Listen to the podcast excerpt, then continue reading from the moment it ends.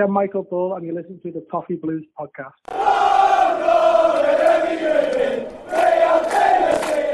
Welcome to a special edition of the Toffee Blues podcast. My name's David. If you do know me, I'm sorry, but do get comfy because you won't want to miss this one. This week I spoke to a genuine Evertonian, a local lad who walked the path that most of us could only dream about. He made 121 appearances for the club that he loves, and it really was a privilege to speak to him. It was, of course, the one and only Michael Ball. So yeah, once again, firstly, thanks for just taking your time out to speak to us at the Toffee Blues. Um, certainly, from a personal point of view, it's a, it's kind of a big deal for me because I started going the game around '97, um, which is of course when you broke into the team. So you were one of my idols Yeah. when, uh, when I was a young lad. Um, funny enough, I I was thinking about this when I was doing a bit of research before our chat. There was a there was an occasion where when I was a y- younger lad, we um, my dad used to take me and we had to kind of fluctuate between the top balcony and the the family enclosure just so I could see what was going on.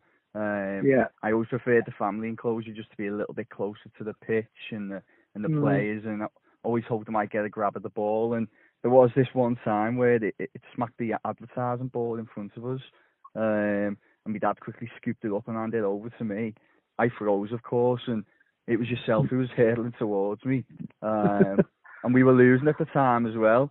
Um, I've ended up just throwing the ball about 20 yards away from you.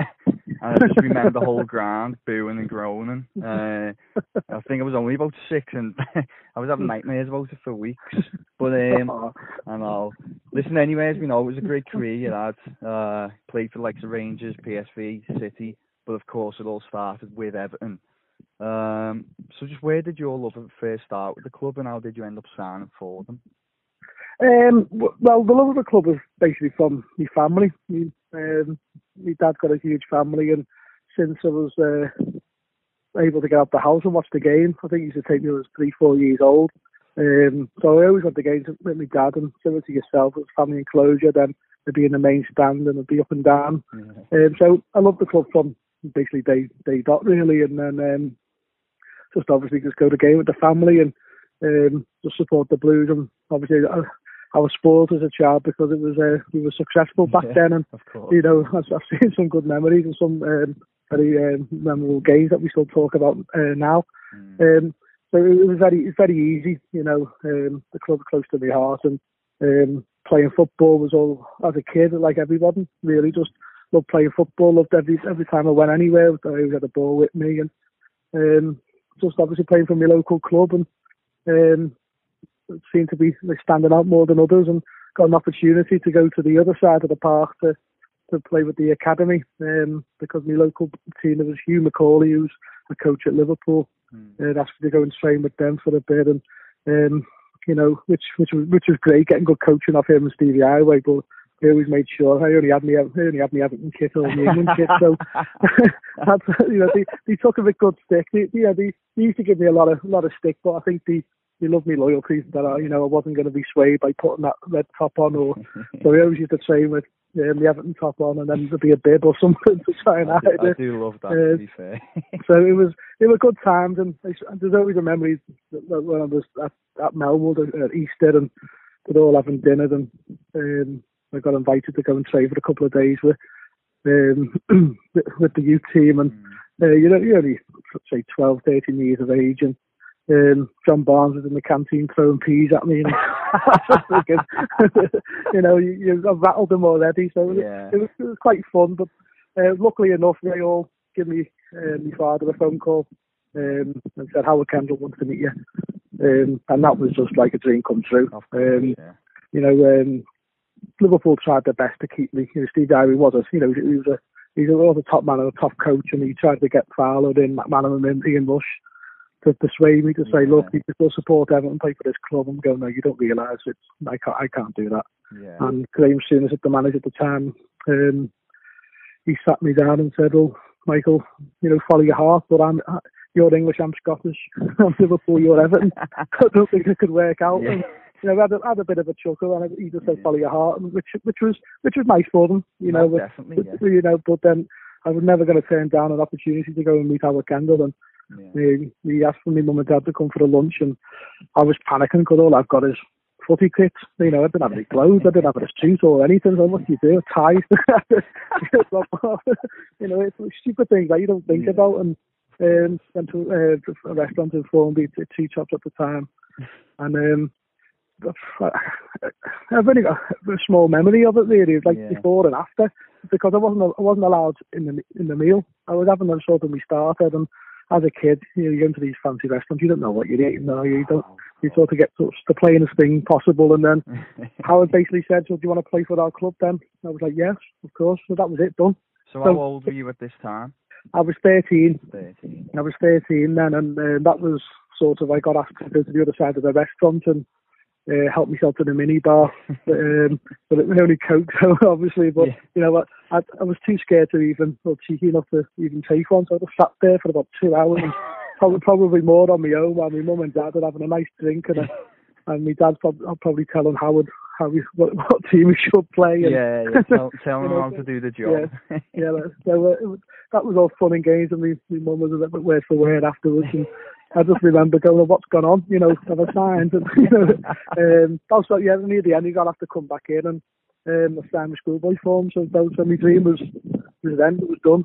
Um, so I don't really know what happened with the two hours, what my- what mum and dad were saying, but they they um, we still talk about it. There was one of the you know, memorable days, and that Yeah, was where we sort of where it started getting serious. Really, you know, as a kid. Um, and then I was off to Lilleshall then for two years, so I wasn't really part of the footy club.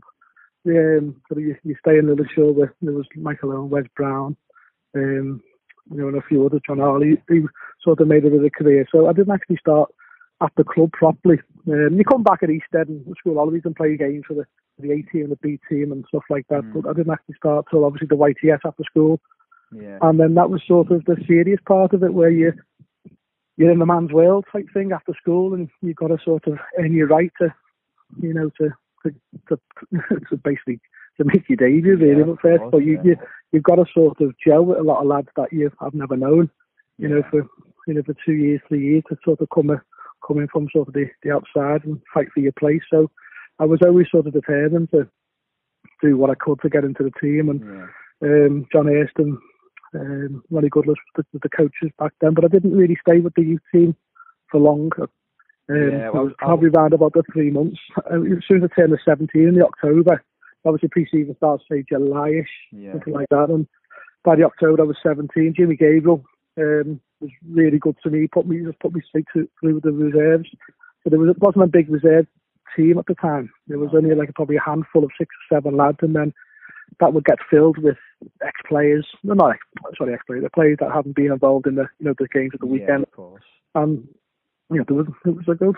You know I, I spoke about it recently. There was, you look back at the reserve team. You know, sometimes there was like there was Kanchelskis there, there'd be Grant, there'd Parkinson, there'd be Paul Rideout, um, Yeah. and Marc Hottiger, well, you know, not like I should mention it. you know, there, was, there, was, there was quite a few, you know, big name players. Who, obviously, that was the way it was back then. If you didn't play it on the Saturday, you'd have to keep your, your match sharpness up. So, Yeah. uh, Vinny Samways was there, you know, and mean, Parker. You, you learned a lot, you know, very, yeah. very quick. You know, being involved, involved with them at training, they were, they were so quick and so ahead of you. But I was just so determined to sort of, you know, stamp my own authority somehow. And Yeah. and I found out, well, if I can't match them at this, I'll, I'll, try and get me defender and make sure no one really can get past me. And yeah. um, and, and in a in a strange way, that's sort of how my debut sort of happened. I just remember we were going through 11 v 11.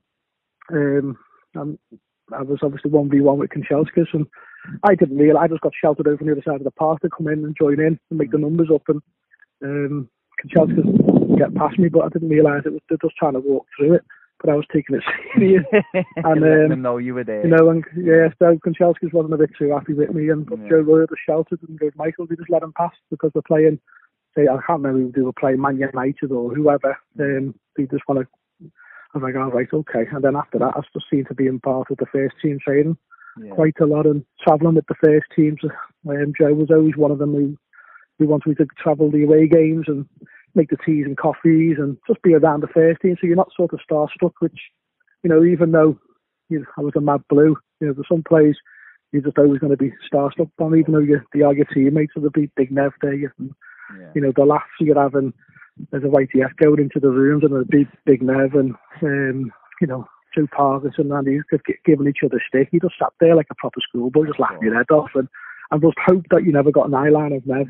But as soon as you Yeah. clocked it, you, you you got your next nickname and that was you stuck. So I was I, was, I got called quite a few on the on the big man whether it was Bugsy Burrows or um, what else like the gym and whatever come out of his mouth in the morning that stuck for a good week or so.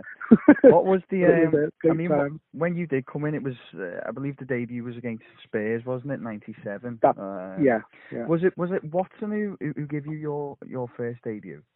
It was, yeah, Yeah. yeah. It was like a, it just felt, I don't know, like when you're a kid, you sort of take a little bucket list off, and like I've just done that. You don't make a list up. You just go, well, I've done that. That's now what can I do now? You know, got into Yeah. the reserve team. uh, Now we're getting into the squad.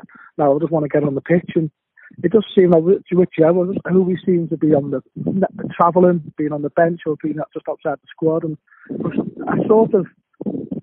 Not lost a fight of obviously getting on the pitch, but I just thought when's it going to happen? And Yeah. it's because I've been in the team and the squad for that long. It never seemed to sort of uh, take a chance. And obviously with the swap of Jogo, and I thought, well, you know, Dave's going to obviously bring in the the older guys and Hmm. and just try and get a bit of experience in while we were struggling. And um, but luckily enough, it, a bit of fate, there was a bit, there was an injury um, that happened just before half time, and Dave Watson, you know, showed a lot of faith in bringing me on just before just before half time, and um, it just, it was, I think it was just a goal kick.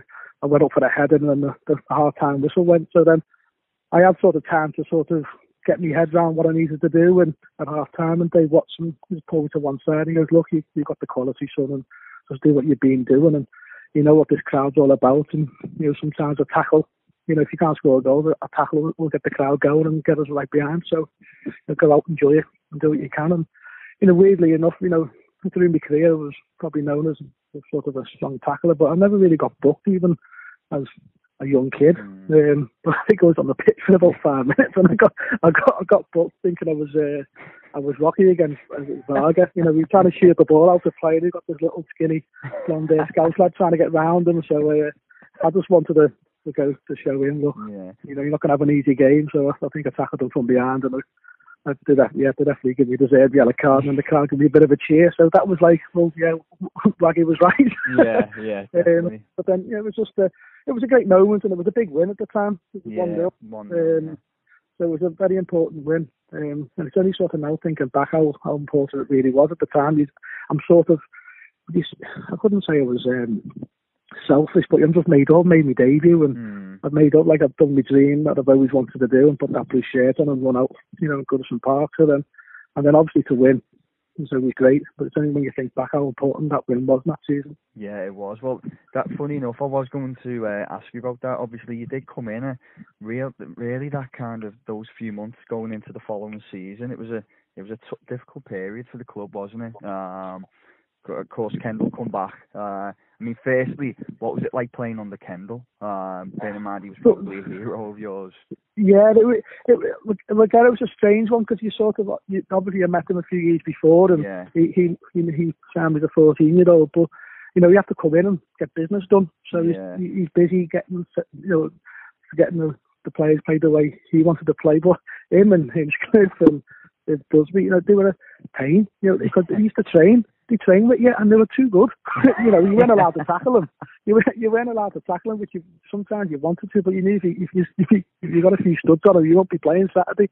So you sort of um, you'd either have to sort of let him. I wouldn't say let him. Make him make him make him look good because he was good. He, yeah, he was you good, play one touch, two touch, and he was. Uh, Especially on a Friday before games, you have little fun little games, and, and he was head and shoulders on everyone. You know, even though know he was old and he so you passed it, but he he still had the brain, and he was you know he made training training very enjoyable for the players. yeah. You know, even though we were going through that bad time, he made us sort of have fun, you know, but be serious yeah. at the same time. And you know, but I think the lads really enjoyed the training under Howard, and um, he was a good sort of um, player manager. You know, he knew who needed his arm around his shoulder, who needed you know a quiet word here and there. So he, was- he was very cl- very clever that way. And I just remember taking my boots off. I think that maybe after pre-season, he just sat on the wall by Bellefield, knocking all the mud off their boots, and he goes, "I remember that day." uh, see top three, and then he was walked off. I thought, oh great, you know, because I was like, thank God, you know. So you know that meant a lot. I didn't Yeah. remember the, the, day he signed me as a, as a young kid. So I just, but I knew I, I had a fight on my hands to get. It was, you know, and there was Hinchcliffe sort of breaking the England team at the time. They had Terry Phelan there, Irish international. So I had a fight on my hands to sort of stamp me, stamp me authority and try and get everyone against the first team, and that was sort of after my debut and and maybe the, I think it was a couple of weeks after my first start at West Ham that you know that's what I needed to try and do. You know, as a young kid, there's many clubs and there's many kids who were new. We're all getting them, the little babies here and there, but you know, I was one of the first and Liverpool to do so. But I just wanted to get a run of games going, and um, and that's that was that was that was that was my target. Well, you you did feature a lot in that season, but I mean, you talk about the training, but how how difficult was it, bearing in mind how close we did go to going down in in '98 and staying up on the last day? What was it like for for you and the lads on the pitch?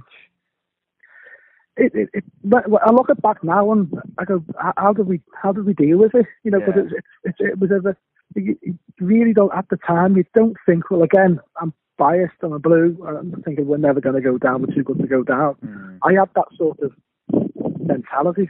But the season has probably came a couple of weeks before. Or I think we played Southampton, and I just remember the word got mentioned in the change room after one of the games that we need to sort ourselves out. We're going to get relegated. That, you know, one, one of the senior players said that, and I remember looking at him thinking, nah, you know, what are you on about?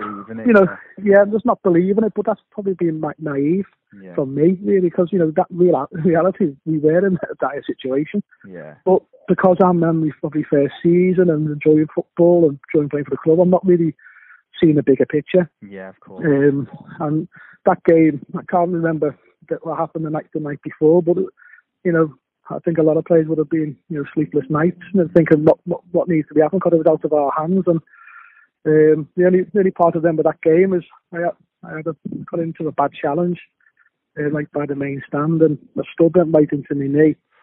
I was sort of not struggling, but the physio come around Andy Jones and he said, You're coming off. And I just pushed him and probably told him to F off as well. And um, he slapped me across the face. and I was sort of like in shock, thinking, Is he just slapped me across the face? Mm. And it was in front of like the family enclosure you know, where it Yeah. would have happened. And I was right by the I'd probably dugout. watching it. Yeah, he probably said, "Well, give him a lefty as well, wake him up."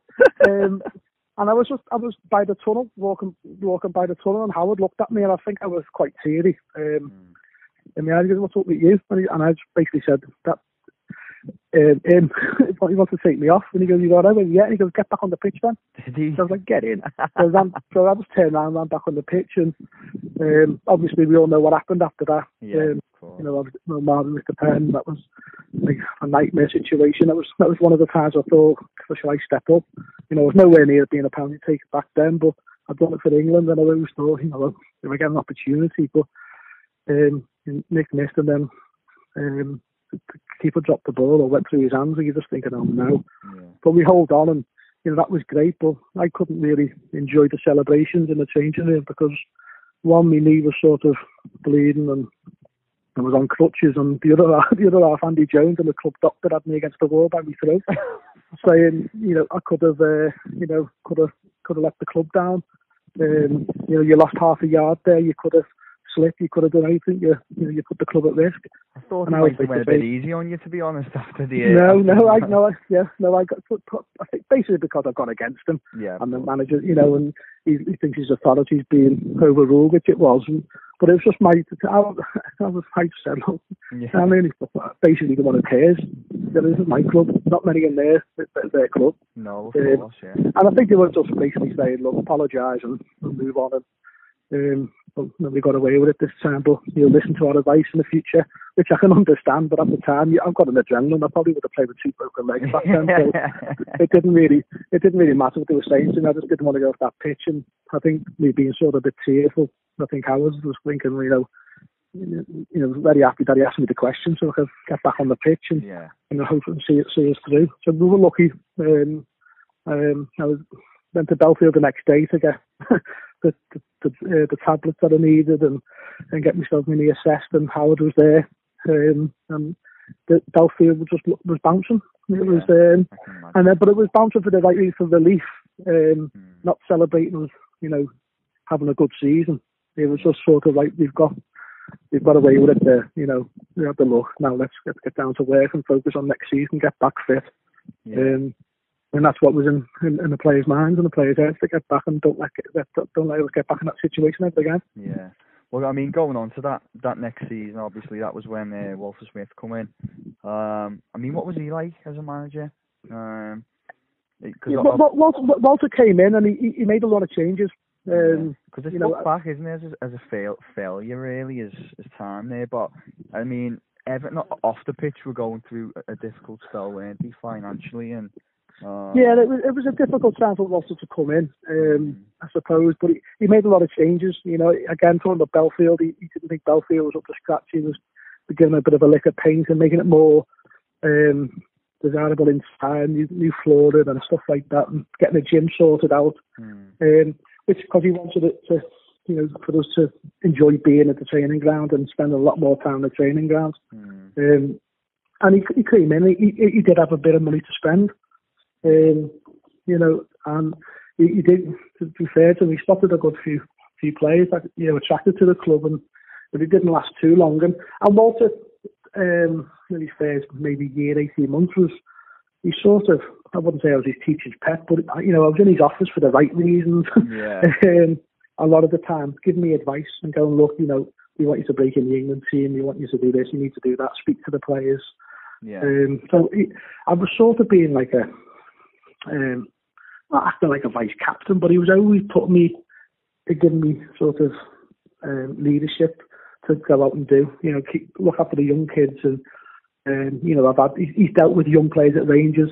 He's a Barry Ferguson and, Mm. and you know, a few others have come through the system. So he knew what what was ahead of me, and he just wanted me to sort of stick to the right path and do the right things. And um, and at, and at the time, I was sort of having a, a niggle with me with me knee, um, and it was, I, again, I all through my career I've done that. I never really learned from it. That I thought if I can play a game at a good level and I'm sort of getting man of the match or playing a good standard, you know, there's no point moaning to the doctor. You know, Les Yeah. Helm at the time always said to me, Michael, you're never injured. "Oh, so that, I know. So I'm not fast enough to pull a hammy anyway, so you don't worry about that. Uh, so, you know, we had a little joke over it, but then as soon as I got into the senior thing, I started getting this really sharp pain in me, in my right standing knee when I used to sort of cross the ball or whip a few balls in. But I always thought, well, if I'm playing at a decent level in the Premier League, yeah. you know, it can't be that bad. Um, but Walter put it down to, you know, I was probably with the under 18s in England, if you memory serves me right, and Mm, they used to play on a Thursday. So I'll be away with England playing Thursday night and I'll be flying back, you know, late, you know, early morning Friday, then getting on a coach at Bellefield and we're travelling to Southampton away. yeah. Um, it's and he- demanding, that, isn't it? yeah, he started going, you know, he probably seen, his form was probably, were probably dipping, but Mm, he, he, he started just not training me. He just said, you're not training. He said, you need to, to rest. Um, obviously, you want to be involved with England, and I want you to be the best you can. So just keep yourself, you know, Yeah. ticking over and come and just come and train on the 30 Fridays, and hopefully that knee will settle down for you. And, and that's what sort of happened um, the majority of the first 18 months or so under Walter. And then the one pre-season, you know, we've obviously started selling a lot of young players who were struggling with, with the money. Uh, Gavin left, Richard Dunne left, um, Danny left. There was, you know, players all started sort of leaving, and um, the core Materazzi only lasted um, a year. yeah. Um, so you can you can see, you know, the, the club weren't going, they weren't attracting the better players than, than he was in his first year. Mm, Um, and it was a bit disappointing. We started buying a lot of senior players, um, and I was thinking, oh, where are we going here? You know, Yeah. um, Well, it is funny. 'cause- Go on. Sorry. yeah, it was it was because we had a lot of trialists. You know, we, Yeah. we brought in a lot of trialists, and there were no, there was two Spanish kids. I think they were from Barcelona way, and I married. And it, God, they've had me around me trainer. I was thinking, I I hope we sign these. And you know, and then they end up signing someone else. You're thinking, but it, that was that was his that was it that was his style, and, and and who he brought in just surprised me. You know, Goughie was absolutely spot on. Yeah. You know, Goughie was a great professional. I learned a lot from from Goughie. I was probably a bit too mouthy, a bit too demanding. Um, Yeah. When I, you know, when, I, when I'm off the pitch, I'm very quiet. On the pitch, I seem to sort of my character changes a little bit, and I think me me demands of me teammates are, are very high. Yeah. If they're not doing them, I tell them, and I won't care, if, you know, who you are. If you you've had so many caps or you've, you've had so many appearances, I'm, I'm going to tell you. And, and some of them don't like it because they feel like they get embarrassed, you know, by a young kid. And Hmm. you know, Walter encouraged that from me really, but Goughie pulled me to one side and not tame me, but basically said, put it, do it in a nicer way. You're right what you're saying, but you're putting it across the wrong way, and it's probably me, me scouts and you know, just just, a, just sort of shouting with frustration and not sort of, you know, I want to get the best out of my teammates as well as telling them what to do, and not knock them down a little bit, which is probably what I was I was doing at first. And so, uh, go, so Goughie came in and and I just love playing against, playing alongside him. Um, Walter, you know, pulled me dad in once just to see what what was up, what was up, what we need to do to try and get out. And he said, he, um, month before one game, he said, "Do you want to?" You played centre half, didn't you? And I was like, "Yeah." When I was about fourteen, I said, "You're joking, are you?" I said, "No, yeah, of course, yeah." He goes, "He goes, well, "I'm going to start playing centre half." Yeah, I Um, to say you did adapt for a little while, didn't you? In the, uh, were you quite vers- versatile, I suppose, b- between the the uh, the wing back and the uh, and the Yeah, it was a, it, even under, yeah under Howard it was a strange one as well. You know, I think he just liked me maybe the football and ability because I, I played centre mid a lot, played, you know, against Man United. and Mm. You know, I played the worst game in, in, in, in, in my life against Arsenal, playing right back. I was facing I was facing the crowd. I didn't even know what I was doing.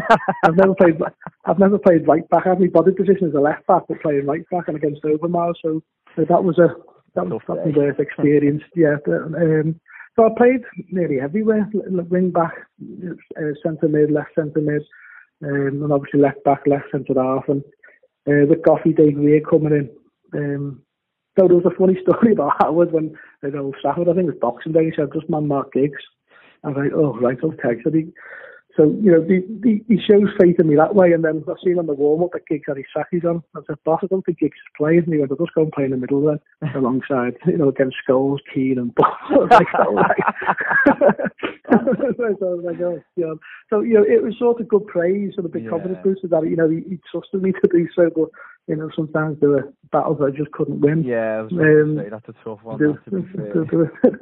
so Walter, Walter knew I could I could play certain ways, and I think with with Goughie maybe he's he's his pace um, obviously slowing slowing down. He probably needed the extra centre half at the back then and playing started playing three, Hmm. and it suited me. It, I really it, I really like playing at the back of three. I wasn't at the tallest, but you know, we had the experience and Exam, me Goughie, and we just positioned ourselves um, quite well to read the game and um, and just counteracted if we had like a Niall Quinn up front that want to get in front of the other. And, and we, we we played well. You know, there was sometimes Dave Watson and sometimes Dave Weir. So the back playing back three suited me, and to be honest, it's probably my, my best year in a blue shirt. Um, where, where I had a, a run of uh, good good level performances. Hmm. Well, I mean, of course, leading on from that a bit later on, you finally got the uh, your England call up, uh, got your first cap, and somewhat annoyingly, and I, I didn't actually realise this until I was having a look. The, the only one that you got.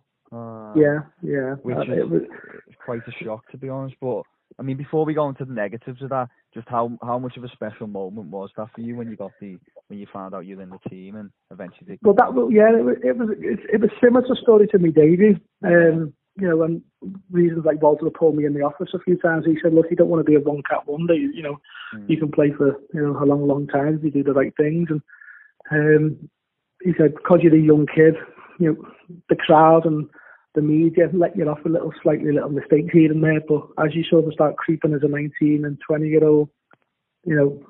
That'll stop, and the, the expectations will come up. So you need to sort of keep on adding to your game and don't rest in your Which he was right, and Mm. you know, m- waiting for me England debut again was, you know, I, I, I was under 21s and then I'd been called up in the squad um, in 99.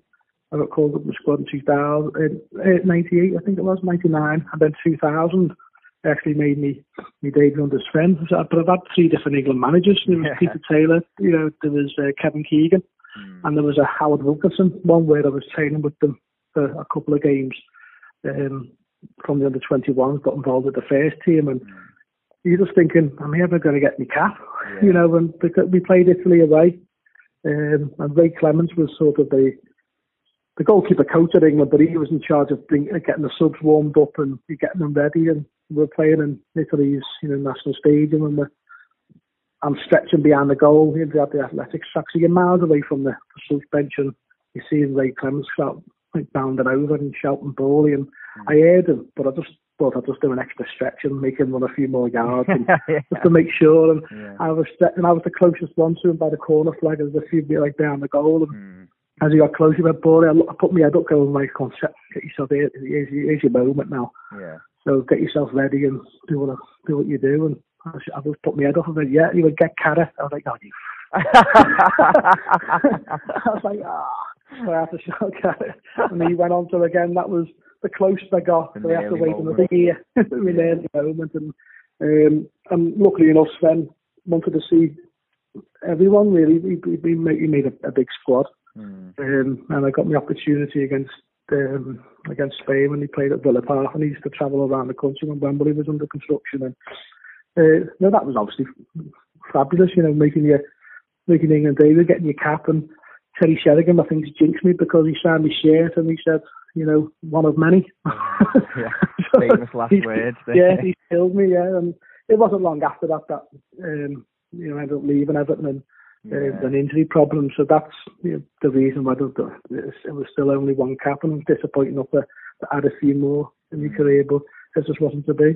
Yeah, well, I mean, leading on to that, uh, you know, it, I think it was this. I've got some of that, some of the uh, 2001 that you did leave for Rangers. Um, I mean, how much was of that move was you, or was it the club, or because there was a cloud of once again kind of financial problems. Um, I mean, what was was it your say, or did you just kind of get told, "Listen, boy, you, you're off, mate"? How, how did it work? It's, well, me and during that season, fully enough, even though I think there was at the time there was 50 supporters clubs, I think, uh, mm. roughly that voted, and I got played the year out of 14. But that season, me and Walter didn't really see eye to eye. There was a lot of negative press about me in the in the, in the local papers that were all false, and mm. there was I just found that the club or someone in the club were leaking things that just to sort of make it unrest. But I was having contract talks, and the year before then, um, you know, I, I put in my mind that I was in and out the team under Walter. You know, he brought in. I can't remember now, four left backs. He brought in Unzi, he brought in Gary Naysmith, he brought in Pistone. And I'm thinking, hang on a minute, I'm, I'm breaking in the England team and he's buying left backs. We don't need left backs. You know, we don't need. I mean, just, just on that, that, that, that, that, that was a sort of a stab. Yeah. You know what I mean? A big, yeah. but you know, I didn't know, and I just thought, right, I prove, give me an opportunity, mm. and I prove you wrong, and uh, I prove I'm the man. And I remember we first goal in the Gwladys Street. I think we played Southampton, I think it was, and I was on the bench, and I come on and I come on, took the pen, and we won. Mm. And I, weirdly enough, I, I always kicked the ball down to the keeper's right and for some reason I went the other way and it went in, but it was I've never got a I've never took a penalty gone that way, but it's my first goal in the Gwladys Street and yeah. and then we, we wanted to win the game and um, but me and Walter it, it just seemed to go turn a little bit sour and I don't know whether he was trying to force me out uh, or what, but my performances were were, were decent. I was uh, I got relegated to the number 12 shirt, which wants number 12. Yeah.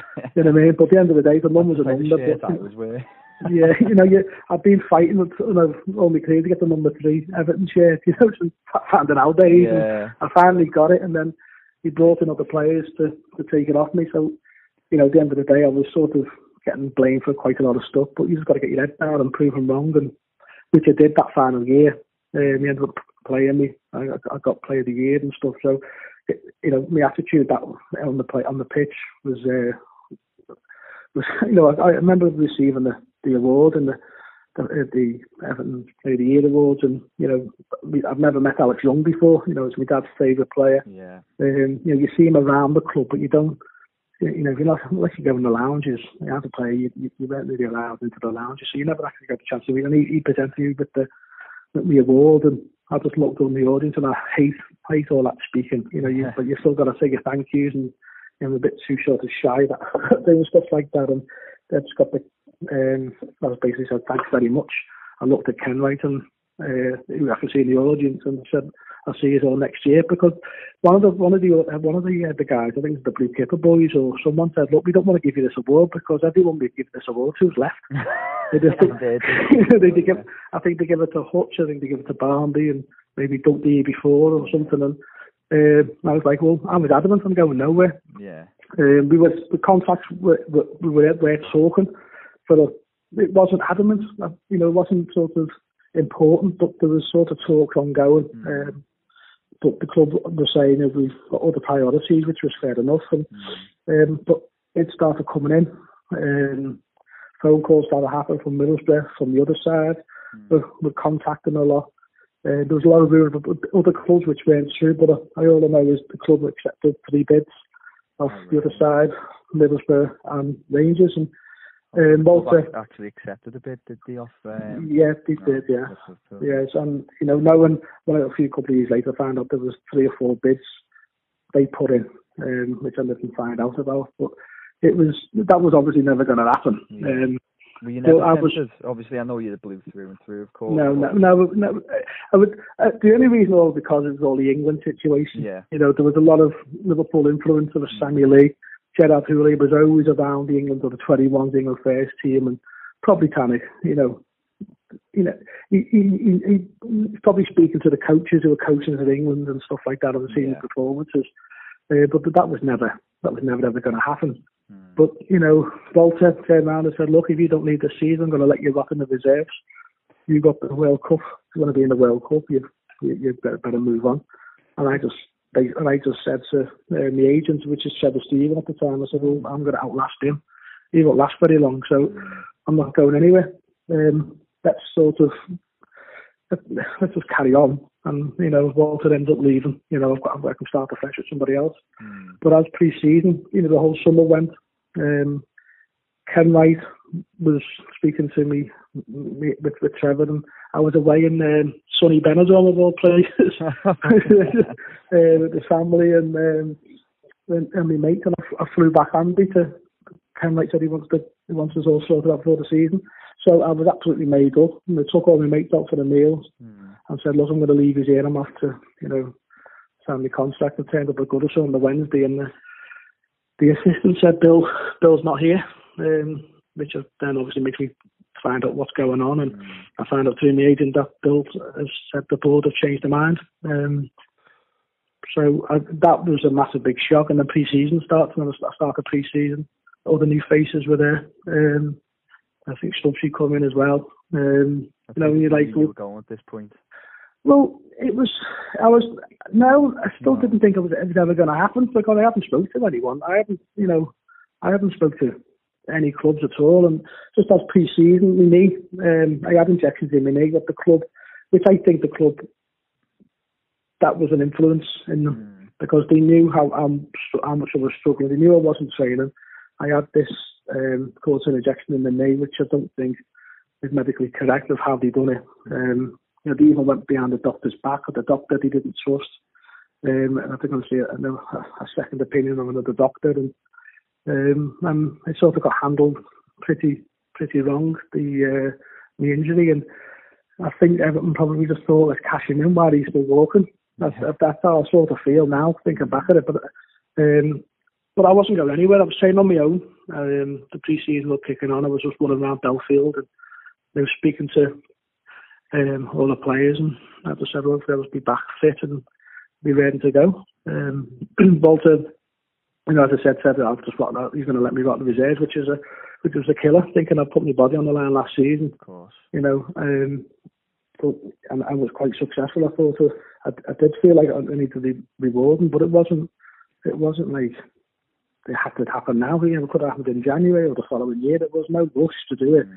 Mm. Um, but the club felt that they needed to I don't, maybe sell the assets. And um, Trevor Stevens told me that David Murray at Rangers wants to have a little word with me. Um, just come up for the weekend. There was a lot of press speculation about me around here, and I just thought, well, I'll just go for Glasgow for the weekend. You know, Mm. Yeah. you know, sort of get just get get out and see what happens. And you know, that was it. Um, but then as soon as I, I got up and met David Murray, who had, at the time I didn't realise he, he- he's got no legs and he's on crutches and he's showing me around Ibrox and he obviously trying to sell me the club and Yeah. I'm just adamant going, why are you doing this? Because I'm not signing. Yeah. You know, that what you know wasn't in my head to sign and as the meeting kept on going on, I picked up the phone to my dad and I said, Dad, I think I'm going to sign. I think me, me dad nearly collapsed. and I said, he goes, why? He goes, I don't know. I just feel wanted. You know, I haven't felt wanted at the at the club I love for for a good couple of years. You know, and Walter's getting bringing more players in. It doesn't look like he's gonna, you know, he's not gonna play me. I want to get into, I want to get the England team and get into the World Cup and, you know, start winning things. And um, he's like, well, what, what's Trevor saying? And I said, I said, I don't know. But he just said he want me, the manager at Dick Advocaat. You know, there was Arthur Numan, there was Ronald de Boers, Tore André Flo was brought in, they were pushing for the Champions League. There was yeah at the time, David Murray said hopefully in two or three years we're going to be in the Premier League because we're having talk of UEFA Rangers themselves we're going to join the Premier League. Mm. Um, and I just said, well, well, I'm not signing for Middlesbrough for the start because Steve McClaren asked me to go and look at the training ground. And I go, why do I want to see the training ground? You know what? You know, you know, they spent a lot of money on it, but I'm thinking, I'm not, you know, as long as you got, you only got two goals in a footy pitch, you're not really that bothered. Yeah. You know, that was sort of my attitude, and and the reason was one, it's red, and two, yeah. I'll, have, I'll have to play against uh, against Everton, uh, and that's it was a massive sort of thing for me that well, if I can sign for Rangers, you know, Middlesbrough Liverpool offer me a lot more money. Mm. You know, that was was never going to be an option. Um, and then I was up there for a couple of days, and my medical at Rangers lasted over two weeks because how bad my knee situation was. Mm. Um, so me, it never really, it, it, it never, it was very close to not really happening. Um, I've mentally in my head um, come back and got me boots and my stuff from Bellefield was the was the hardest thing I think I've ever done. It was kind of, I don't think I said ta to anyone. No. You know, um, so I'm sorry I missed a bit. I was like speaking to players when on the range were interested. You know, the, the whole, I think the whole club, the whole squad had played for Rangers. I think at some point there was, there was Rideout, there was Big Dunk, there was John Collins at Celtic, was yeah. Clone, um, and there was just, I was just, a Gazette. There was, you know, they, they, were asking, you know, I was asking them all questions, what's it like, and you know, it was a very traditional club, and like, right, okay. I was like, yeah, but you know, it's Scotland, and uh, but you know, it was the Champions League thing, and what they wanted to do in the Champions League. So that was I thought that's fair enough. That's a, that's a plus. But you know, not going to beat just sort of staying here. But mm. then, if I'm not going to play football for the next 18 months, you know, where am I going to end up? You know, if, if Walter still is the, is the man in charge of this club, I'm going to, you know, my career is going to put on hold. And it was a horrible decision to make. Yeah. Um, and yeah, the club, yeah, the clubs accept the manager said he's not going to play me, so I have no choice. Mm. I've got no other option. And then I've got another manager and another chairman who they just showed me, obviously, doing the sales pitch on me. Yeah. But it worked, you know, to, for them, to be honest. And, you know, as I said, my medical lasted two weeks and um, Rangers missed out on John Hartson failing the medical on the knee. And I think David Murray just thought, well, I'm not losing another one. Um, he's had all the reports. He, the, the club doctor, who had, he had a full-time club doctor at Rangers at the time, you didn't have to go to Rodney Street if you were sick or anything like that. you know, he was he was a Dutch doctor, and he was he was baffled because I could do everything he was asking me, but he's like looking at me, me scans and me X-rays and me ultrasound, saying he's going, "Oh, that shouldn't happen." Mm. I'm thinking, oh, I've been like this for the you know 18 months, maybe. You know, that's. I, he, yeah. he, I think he warned them and said, "Look, he, he could break down at any moment." But you know, if you want him, you might just say he can't. So yeah you know, luckily enough, well, I was on the training pitch doing a, a few drills, and um, uh, a car come on the pitch, and it was Sean Connery. And I was thinking, I'm picking off my head here, and he just said uh, the, chair, the chairman wants you. So I was quite buzzing because I was doing quite a bit of hard session, yeah. and I thought, well, I don't think I've got much in me.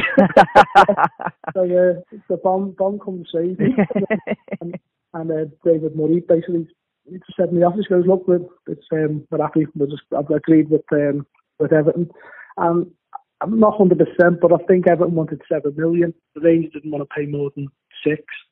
Um, and he agreed on six and a half. And he said, but the only, and it's going to go in obviously a few instalments now. Mm. Um, and the other half is when Everton sell Goodison, I'm going to get the steal. I was like, it's made of wood.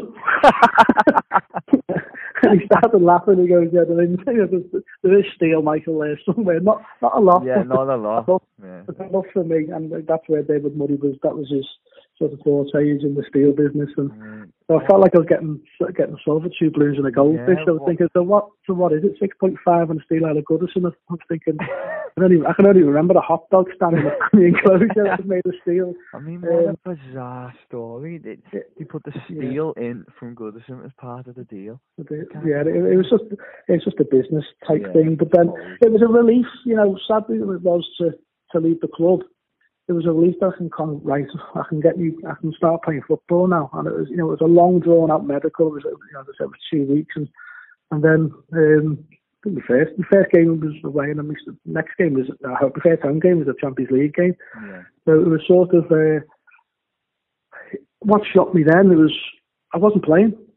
I was like, I've just got moved all the way here, and I'm on the bench. But then I didn't. I, you know, I was so sort of not naive, but blinded of, of, of Everton. I didn't really take much notice of any other team or any other players. I just, you know, I just all I knew as a kid was Everton and Yeah. the odd world class star from another team. But you know, there wasn't much I sort of took notice of. It was I was just sort of um, always Everton. And when I went to Rangers, I thought, well, they want me to sign me. I'm going to play. But you know, I didn't realise. You know, Arthur Numan was, you know, a class Dutch international left back, player, yeah. and he and he still want me, and I'm on the bench and going, I haven't come all the way to Scotland to sit on the bench. Mm. But again, that's where you just got to get on with it again, and you've got to earn your trust like I did at Everton as a young kid to earn the trust to go. Yeah, they sign me, but doesn't mean you're an automatic starter. Yeah. You've got to earn, earn your right, and we had you know, we had very good players, and that tra- the training up there was, um, you know, you, you needed a pre-match meal. it was uh, they, they were that good, and um, and the training was just another level again, which was uh, which was great because you, it makes you learn. You, learn so much. Okay, the opposition up there weren't as obviously you know weren't as tough as the, you know the Premier League, Mm. but it, it, the games were very tough because it was their cup final. You know, if you're playing a, against a Dundee or a Hearts, if if you played for Hearts and you had a good game, Rangers or Celtic could probably buy you. Yeah. So you had that every week. So you know, if you've got to nil nil at Ibrox after 20 minutes, the fans would turn on you. You know, so there was expectations and pressure. It wasn't just about winning; you had to win with a bit of style and um, and but the players. You know, we had a good set of players, but we we, we would bollock each other because we knew the level that we could be at. If, if someone wasn't there up to scratch, there was there was some riots, and sometimes I was thinking, oh, we're in two nil, calm down, lads Yeah. You know, but it was just their level. You know, they they wanted more. They wanted four. They wanted five. And, you know, they just wanted the level because if the level drops, it makes it harder for your teammates. And you know, we just have to um, sort of be at our best at all times. And Advocaat was, you know, he's, he was a bit of a dictator in training. That way, he took everything. and Everything had to be, you know, pristine. Everything had to be perfect for him to be happy. And you know, that which was good because it makes us, you know, makes us concentrate. Because my Lionel's Rollo's thinking, oh, we just won two games, so it'll be all right Yeah. every game you have to win. If you draw, you lost the league. Yeah. You know, there was one there was one season we lost one game and lost the league. The the pressure Yeah. So it is. so on pressure. on getting it, you know, it, it, it, I don't know, the, the level is not obviously there's you know, now it, it, it, it has dropped, but you know, it was it was just the pressure to, to perform week in week out, and uh, the fans Yeah. you know, it was a massive club and it, was- good. And um, I, the Champions League game, I think I scored. Uh, yeah, I scored in a free kick. Um, I think we first and only Champions League goal. And you think it'd be another another good moment, but again, like Everton, I was sort of sitting there thinking, what's going on? We just won three one, and we're getting bollocked. You know, we're getting absolutely hammered by Advocaat at uh, at the end of the game, and it's because it was a two-legged game. And I, and if we get if we go to Russia and get beat two 0 we're out. Yeah. Yeah. So You know, and I was thinking- suppose. Y- y- Yeah, and you could understand it, but I was thinking, oh, we're not going to get beat two 0 But it's it's Champions League; it's very easily done. And we never, we went on and we went on and you know went through anyway. But it was that level of, you know, we're winning two 0 don't let it drop. We're winning three 0 don't let it drop. And we let it slip. They got a, a late goal, three one, and you know all our good work got sort of Advocaat on a bit of a rage. Yeah. You know, and that was uh, he just wanted the best out of everyone, and he, he, his style was a lot different than was- what I was used to. But there was a lot of Dutch players there. There was a lot of um, senior pro- pros there in the game who sort of went along with it. So you can't sort of get out the line and um, just do what they do. just get on with it. And as long as you're training well and um, you play well, that's all, that's all that matters. But unfortunately for me, after about 12, 13 games in, Um, I finished the game, went home, got in the car, and I was meeting one of the lads. I think Claudio Reyna, um, the American captain, and his wife go were going somewhere, and I just couldn't get up the car. You know, he just sort of went into a big balloon, um, phoned the doctor, and went back to the training ground, and and that's where me sort of injury problem sort of really started for Rangers, and it was a Well, that was the that. doc, that, that was the doctor knew about it. Was that 18 months the delay off that? Yeah, it, it Yeah. was. It was. I mean, It was. It was. that? It, it was a. It was a knockback because I was back after four, Hmm. and they were contemplating whether to play me in the last couple of games of the season. But the doctor said, "Look, there's no point. You know, let's just. You know, I was. I, was- my fitness levels and everything uh, went. Well, that was a, a, a good thing about Rangers. Did they? They didn't mess about. You know, Mm. maybe you know, I don't really want to select the club, Everton, but you know, I, I wasn't getting X-rays, I wasn't getting scans, I was just getting told to do certain things, and I wasn't getting assessed properly. Um, Rangers just, you know, got the best surgeon in the world, Dr. Steadman, flew me over to Colorado, down there with the doctor. I said, get it sorted and come back. Yeah. Um, and at the time, it was it was something daft, like twenty five, thirty thousand dollars they paid. I think, and and you know, everyone wouldn't pay hundred pound for the next Oh, you know, so it, it was sort of I was in the right hands. You know, Rangers obviously spent a lot of money on me, a lot of money on me, so he wanted to get me get me right, and my rehab uh, with Steadman was, was spot on, and he did warn me that he, he warned me very early on. Yeah. Um, because when he looked at me scan, he, he again he was thinking, well, you know, you might not have to go through this, and then I explained my circumstances. Um, he put a dye in the scan and then realised how bad of a state my knee was in. Um, he, he opened me up and he said, Michael, you were one game away from never playing. Said, your knee's perfect. He said, you're one game, you got, you got one thin thread of your patella left. He said, if that went, it would have been a long, long, long way back and you possibly wouldn't have played football again. Um, how did he let it get in this state?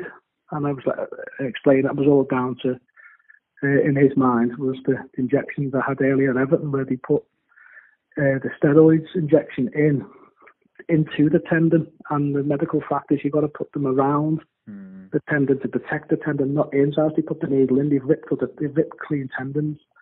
Um, because of the steroid, I couldn't feel it. Explaining why I could pass my medical and play so many games, and it was just a wear and tear that finally blew up. And Yeah. he said, "Look, you're very lucky." He said, "But listen to me, do this. Don't go too slow, don't go too fast, and listen to what I say. And any problems, phone me." And my rehab, I flew by. You know, I, I really went through it all. It was a kick in the teeth, but I was just had my head down. I kept me. Advocaat wasn't the the nicest manager to be be around with when you were injured. Um, which some managers are. You know, some managers don't want to speak to you because you you're no good to them Hmm. which yeah. is fair enough. I feel over at the end of the day, I can't do nothing for them. So I've just got to concentrate on getting myself back into the team getting myself back fit. So four months, four, four and a half months, I was running, I was kicking a ball. Hmm. Um, and there was talk of me probably playing the last game or so in the, uh, of the season. Um, which they just said, let's not, just let's wait for um, pre-season, get a good pre-season, and Michael come back fit and strong, ready to go. And in that pre-season, um, they were in America, in, in Canada, sorry, Toronto, and my knee, I just I couldn't sort of train for two weeks on the bounce without my knee sort of swelling. No pain, just swelling. So there was something not right. So I spoke to Steadman and I just told him the issues. I said, I've been doing this now for about six weeks, training good for two weeks, and then I had a rest a couple of days, and then again two weeks. And, and he went, he, I said, I, I know exactly what it is. Um, Oh, so he knew, I- he? knew he knew by the phone. He said, I want to assess you. He goes, that operation, Michael, 30, 40%, you need to come in for the second operation. Hmm. And it's not as bad as what you think, but it's not, it's not bad. It's, it's bad news, but it's not as bad as you think. And maybe, yeah. after, so I flew back over. Um, and the reason is my tendon is just grew a little bit too much. So you have like a bit of a, it's called the sheath. So it's like basically a skin that covers the tendon. Hmm. Um, it's just a bit too tight. So this, the second operation was basically to lift it up uh, and just put it back a little bit looser. And he said, that's it. He said, I've checked your tendon, everything's perfect. There's nothing wrong with it. It's, it's, it's fine. He said, but you've got to go through the whole rehab again. And that was that was the killer because you sort of had all summer thinking, you know, I've got to repay you know, the fans back and the club and show the club what I'm about to do. And uh, there was a new manager just come. Um, I wanted to prove a point to him. Yeah. Um, you know, because obviously the, the old manager's left, and he's the one who signed me. So I had to sort of start at, at the bottom, and I got my head all around that, and then I was out, and then that that that rehab was sort of that was a nightmare for me really. Yeah, You know, that was that it was, a tough one for me. There was the club were changing. There was a lot of big players leaving. Um, the money seemed to be sort of they, they, they failed to get into the Premier League as they wanted to do. They failed to sort of get in the, going on in the Champions League. So the whole club itself, and I think they were in serious debt. So it all started to change, and Yeah. that was a that was a tough tough year for me. Um, and you know we brought in Mikel Arteta. Yeah. Um, know, Mikel, Mikel, Mikel's, you know, obviously, you know, for the Yeah. days, it was a good, good, great talent, and you know, and I missed out on a, you know, a, a double and a treble. Yeah. Well, You know, I in in them in them Yeah. days, you know, that was, you know, that was hard to swallow. It was hard to swallow, but you can't do nothing about it. I was made up with my teammates, and yeah. You know, if you look if you look back at videos, you, I was never no- nowhere near the, the photos, or I wasn't I wasn't doing a John Terry anyway. you know, off, yeah. I, yeah, there's a very little picture of me, my son when he was a little kid, Yeah. just in the dugout watching the lads go out and enjoy it. But you know, the the press were telling me, and the um, the the Rangers press officer to get on the pitch and wave for the fans, and it doesn't want to. I didn't want to take any no. credit I- for anything. I haven't done nothing. yeah. He said I wanted to deserve the right to do that, and I thought, well, I'm staying here. You know, I'm not dissing the crowd. I just don't want to Hmm. get acknowledged for sitting on a on a in in, in air man. Did you think I'd been lying on a, a medical bed for Hmm. for 18 months? So. suppose the, I, I, I want to earn the right to, to get applauded and win and win something. And with- you did. We might have. luckily I did this year in my final year. Yeah. Um, you got the Scottish League Cup and the Premier League. Um, Yeah, so I mean, were they? Am I right in saying at senior level, at least, were they your first pieces of silverware? That it was. Yeah, Yeah. yeah. So I mean, that must Yeah. have been a pretty special moment for you. yeah, it was. You know, you always wanted to. As a kid, you don't dream about winning trophies and medals with anyone else. It's just it's, it's, it's your boy or club, which was Everton, and Mm, you know that sort of got took away from me really. And he's like, well, that one of the reasons why you got to move is to to win things. You don't Yeah. get remembered that much. You got you got to go out and earn the right. And at the end of the day, winning stuff as kids is is great, but um, you want to do it at a, professional level. And you know, yeah, even though it was the, the League Cup, it was a it was the first one, so it, it does mean stuff to you. yeah. And that was a, it was a very strange season that because I, you know under my contract situation that I was talking about, uh, where the Rangers found out there was, wasn't enough steel. They, I couldn't, um, you know, they had a contract there which they, they couldn't afford to pay me. Um, you know, or, you know, yeah. So it was a it was a it was a difficult time. But again, David Murray was he was a nice chap, a really good. You know, you'd listen to him. Um, he was always in around the club. He was in training ground and you know at every game. You know, Sean Connery you bring to the games and stuff like that. And he he just pulled me. He goes, look, we're struggling. You know, we lost the league the year before. Um, Celtic had run away with it. we, need to play, Michael. And you know what? The club, sorry, just can't afford to um, to play you. Um, but we can try and get up to some agreement. And you know, but if not, you're going to be sitting here again in another two years left on your contract. And then who's going to take a player who's never played football for four years Mm, in yeah. Scotland? Uh, you've got to think of your future career, and it was it was sort of wise words. But again, he's doing the sales pitch, and he he said, "Look, if you pay four thousand um, every time you play, and I'll pay four thousand, you know, we'll speak to Everton, and then um, when when if you go over that line, I think it was the forty or sixty game, um, we'll we'll get come to agreement. Is that okay? And I went, yeah, that's fine, and went back downstairs. That was at Ibrox before one of the games, which I wasn't expecting to be playing. And, Mm. and then McLeish was like, you can see that you know he, he wanted my attention. He goes, what did he say? What did he say? And I just explained to him, yeah, I'm I'm free to play if you want to play me. He went, oh great, get your kit on you on the bench. So I was like, sounds, you know, like because I've been going, fold.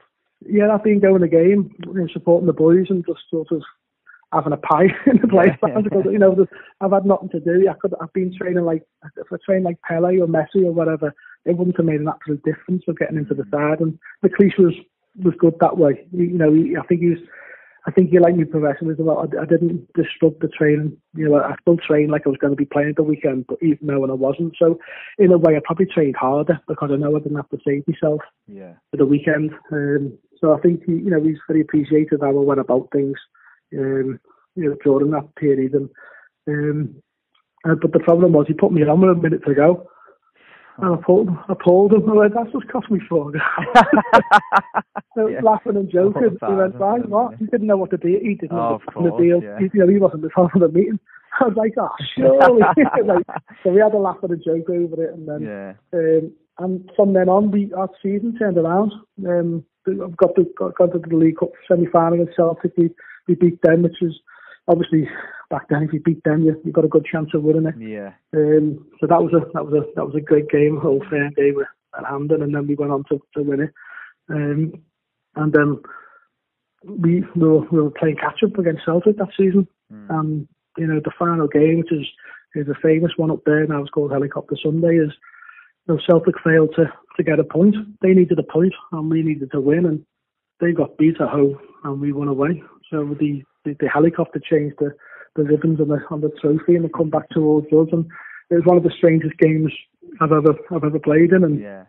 uh, but it just it, it just felt that a bit of calm had come back my way with my injuries, and Yeah. I, um, then I got back playing, and I couldn't play because of uh, politics issues, and and then I, you know, I'm paying to sort of play for the club to get my career back on track, and it was sort of like, well, there's there's my reward. So it was it was all worth it in the end to, Yeah. to lift up the trophy and win the and win the league is something special.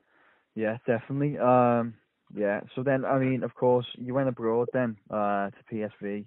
Um, once again, it was it was al- almost plagued a little bit again by the injuries, wasn't it? Um, but you did enco- encounter a certain Ronald Koeman. Um, yeah, and now I'm not. I, I don't feel like I'm throwing you under the bus here, but once again, when I was having a look on um, uh, just to doing a bit of research before, I happened to come across some of your tweets that were at the back end of the Martinez era, where we knew he was Yeah. going and it was Yeah. who's next. And I did see a few people quote Koeman to you, and uh, I could s- I, you could sense you were biting your tongue a little bit. Did did you foresee what was going to happen at Yeah. Everton? Yeah, yeah, yeah, um, yeah, I was hoping I was proven wrong. yeah. Um, you know, but you know, that that move to PSV was, you know, again, the, the massive club and the players that play for them. You know, there was you know, Romario, Ronaldo.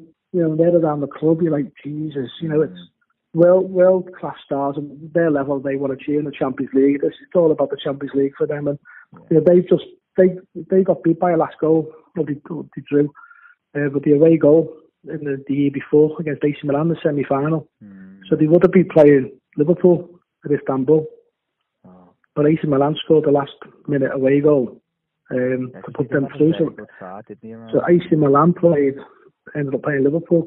So for them to contact me to play, you know, to, to take them to the next level, that was a, you know, a massive confidence booster. You know, they, they were selling obviously the, the left back went to Tottenham, um, uh, young Paul Lee, I think his name is, or something like that, young Lee. Um, they sold him on to Tottenham after that, and Van Bommel left. Um, and they, they brought myself in, and, and we had a we had a top side, you know, Yeah. Cocu, and he ended up being a few more in the Clyde and stuff like that. But we had Farfan, we had Kone, yeah, I signed the same week at Kone, and Arouna was, uh, you know, when he first come, he was he was he was raw, which he's I think he's still raw when he finishes his career, but he was he, he had some pace on him and he had some Yeah. strength and he, he had some ambition. I, I, you know, I you know you do your talk when you sign for the club and you go, you know, it's great to be here and you can't wait to get you know start playing and you know start winning things. And Arouna was basically something completely opposite. He goes, it's great to be here like a stepping stone, and then the dream is to sign for Man United and Real Madrid or Barcelona. said, I thought he hasn't even played a game yet. so, uh, How, that's- how did he how did he do there? I mean, I, can't remember he- much about he- he- he- Yeah, he, he was up front with Farfan and, and Hesselink. Um, Right. He was he was he needed a lot of chances. Yeah, but, uh, you know, we, but in Holland he played three up front, so he, and he, he'd have a lot of one v ones. Um, so some of them you put away, some of them he wouldn't. But we, we had that's not a great time. He created a lot for him, Hmm. so he would get a decent ratio of goals, I suppose. But he, he missed an awful lot. Yeah. Um, but you know, we, we we had a good side, and you know, we we ran away with the league. yeah. Um, got we no, we shouldn't have really. no, We we we won the league that early. That our season finished in April with the 16th. Um, So Hiddink just let us all go home. So I came home for a, for a week, t- 10 days, and then we had to report back in the middle of May for the cup final. Um, so we went to What state was everybody in at that point? Had everyone behaved had a- themselves at home or? Yeah, I think so. Yeah, it, it was.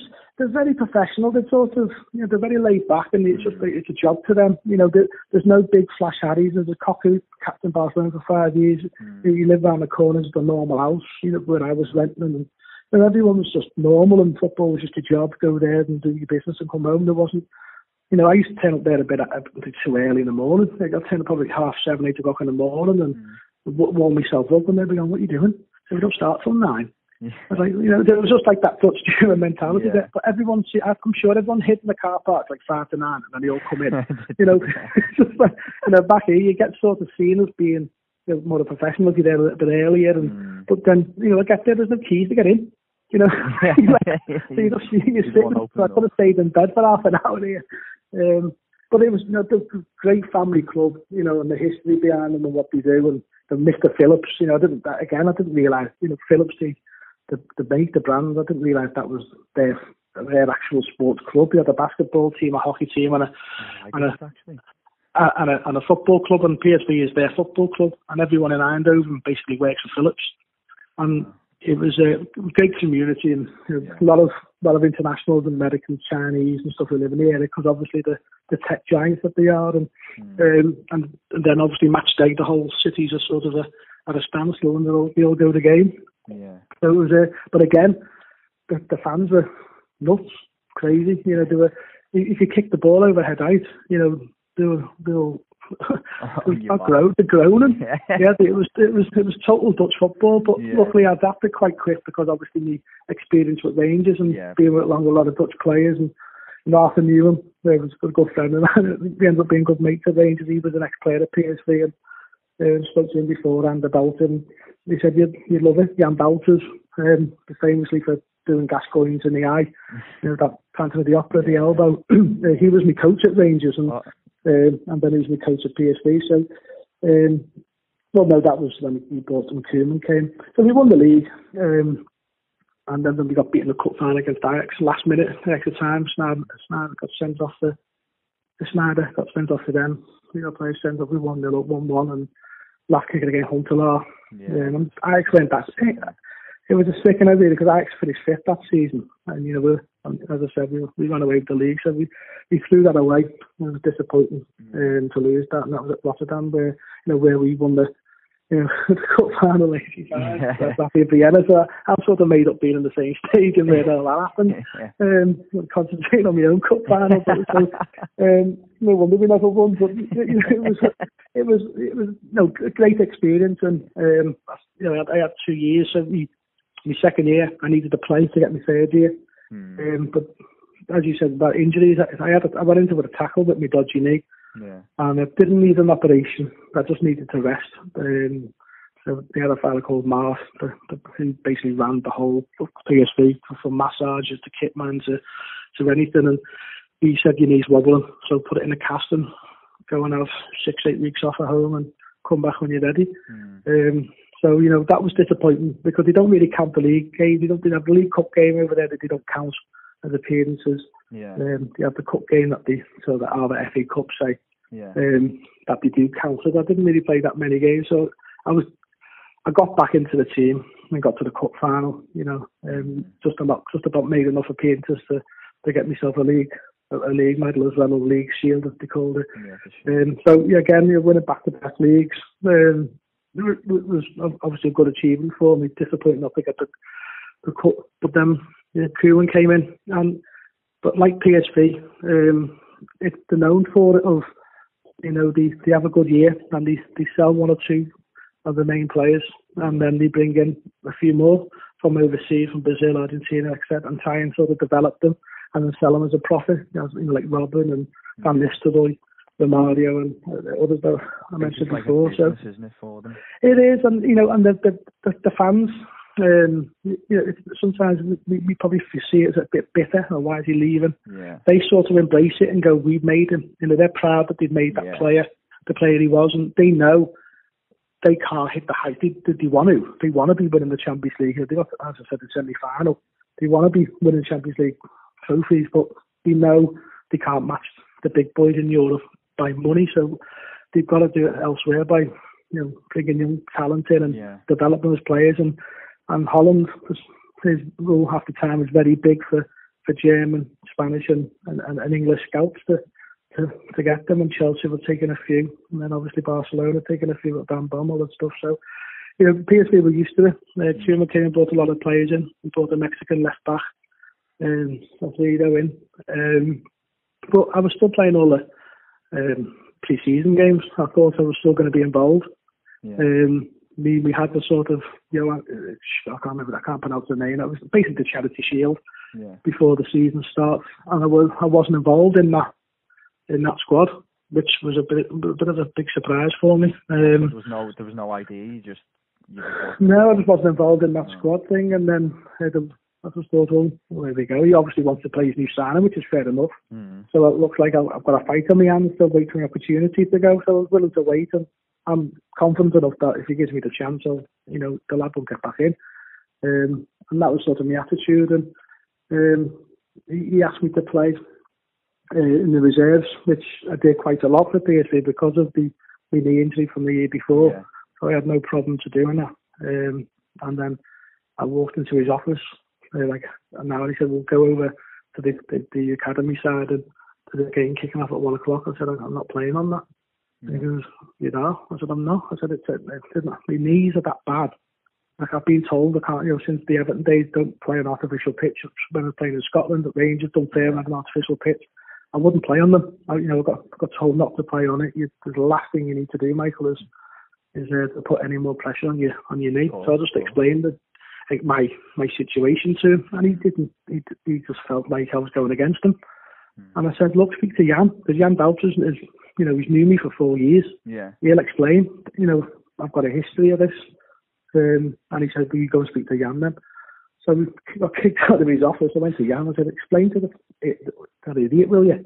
You know, you know, just and he goes, Michael, he, he, he won't. He's, I said, go and speak to him and let me know. And he just said, well, once you're playing, I'll go home. I said, well, I'm not playing Yeah. because I'm not putting my career. I'm not putting my career on, on risk because you know I haven't warmed up properly for, for that week because it was like a Monday. Yeah. You know, had the weekend off, going from nothing to a full game. It was would have been difficult for me with my knee. and so from that day on, really, me and Ronald didn't really see eye to eye. Um, there was talk of me going to Blackburn, um, and that I never really materialised. Um, I think he thought I was going to Blackburn, but I've never spoke to him. I don't know. I think it was, might have been just Dutch, you know, paper talk and stuff. But was, I had no sort of conversation. But I think he thought I was off. And then when the window closed, that was it. He basically done he done an Iashi on me. he basically just said, So you've you know, seen all that before when that when that yeah. was in the So I, I, I was, you know, expecting it. Um, I thought, fair enough. Well, all I've got to do now is keep myself fit and ready, and and hope Blackburn do want me in January. You know, and so I just have to keep myself fit. So I'm playing a lot of reserve games. Sometimes play, training with the first team if they were short, but not many. yeah. Got moved to another changing room. Um, you know, sit next to Clive and then sit next to some kid who can't speak a word of English. And maybe he's from Brazil or something. You know, like, you know, it, it was it was difficult, but you know, the, the older lads, I was I was seeing them sort of outside the training. You know, the, the Cockneys and that um, Andre Ooijer. So they, that's just the way he is, Mike. So I just thought I'll swallow it. It's going to be a long six months. Yeah. Um, but let's get on with it and um, and hope to keep yourself fit and wait for the opportunity, which never come. But luckily enough, um, you know, the lads were doing pretty well. Uh, the training, you know, we were, I think, we're 13 or 14 points clear um, before Christmas. Yeah. Um, but then after the January, um, it all it all turned. And speaking to the players, that they they all lost him. You know, Yeah. they, they, they, they, he was they, they obviously not going out there to sort of lose the league, but things started creeping in, and the players were getting very unsettled.